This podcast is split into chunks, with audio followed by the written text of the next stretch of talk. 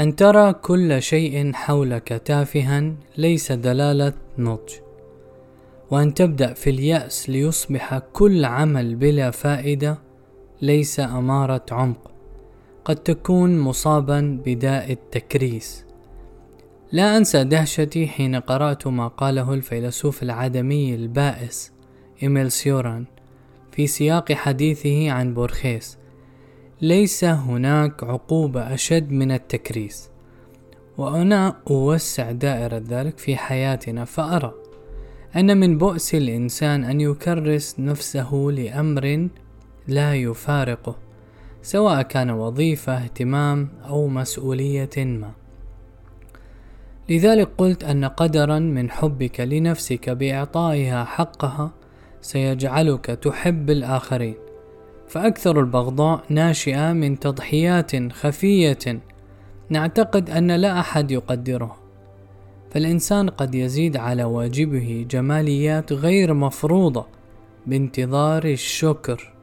فإن فقدها انقلب ذاما تاركا للواجب وما فوقه جميعا.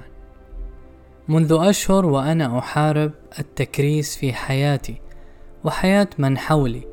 لا أحدثهم عن الرأسمالية والفوردية والتايلورية بل أحدثهم عن تجربتي مع الخمسة وعشرين دقيقة التي قضيتها وحيدا في مقهى. رغم كل الضغوط والالتزامات أحسست أني لملمت بقايا بشريتي حتى صرت لا أفرط بجلسة مماثلة بين حين وآخر ولو بلغت أشغالي عنان السماء. وعرفت حينها أن كل من حولك يريد حظه منك وأن من يستهلك روحك ينظر لما أبقيت لا لما قدمت. فلو قدمت له ساعة فلن يقول أنك قدمت مشكورا ساعة من عمرك بل سيقول أنه أبقى لك ثلاثا وعشرين ساعة.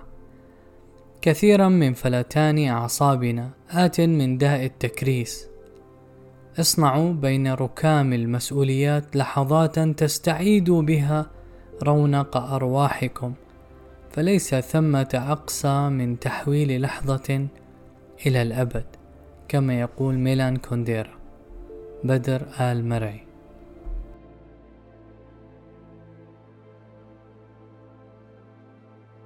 سترى أشخاصا يعيشون أحلامك واقعا ستراهم يحققون ما حلمت به دوما. في تلك اللحظة قد يصيبك الإحباط وتفكر في الانعزال أو يصيبك السخط وتشعر أن الدنيا غير عادلة أو يصيبك الحماس وتعد نفسك أن تبدأ بالعمل لتحقيق ذلك. ثم سرعان ما تبدأ دوامة أفكار بداخلك تشكك في أحقيتك وأهليتك لتحقيق هذا الحلم. وتشعر وأنت وسط هذه الفوضى بالتعب وتقرر أن تنام وتنشغل بمشاهدة أي شيء أو إشغال نفسك بأي انشغال تهربا من التفكير فيما اعتبرته فشلا. بداية أعلم أن كثيرا مما تراه هو جانب من حياة هؤلاء. وأن الجميع يكابد في الدنيا بطريقة ما. واعلم أن الله حاكم عادل ما منعك إلا ليمنحك. وكذا اسعى وجاهد نفسك حتى لا تقع فريسة الخمول والاستهلاك والضياع في أهواء الدنيا وقشورها ومظاهر الرفاهية والسطحية المادية. وأنصحك وأنصح نفسي أن أول ما نفعله هو القيام لصلاة بين يدي الله وأن نسأله بصدق أن يوجهنا ويبصرنا بحقيقة وجودنا ويرينا معنى الحياة حقا وأية الأحلام تعيننا على الحلم الكبير. رضا الله ودخول الجنة. وأن نسأل بإلحاح أن يرينا سبيل السعي الأنسب لنا ولقدراتنا وأن يطهر قلوبنا من حب الظهور أو ابتغاء مرضاة الناس أو الهوس بالأرقام من متابعات وإعجابات وأموال. بل أن يلهينا بما فيه خير لنا وبما يزيدنا ثباتا إيمانيا وصفاء روحانيا وطهرا قلبيا. ونسأله أن يعلمنا القناعة والرضا بما قسمه لنا.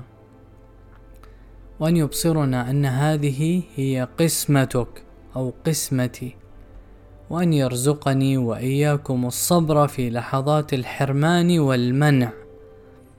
وأن يدبر أمرنا سبحانه بما فيه خير لنا وفيه مرضاة له جل جلاله.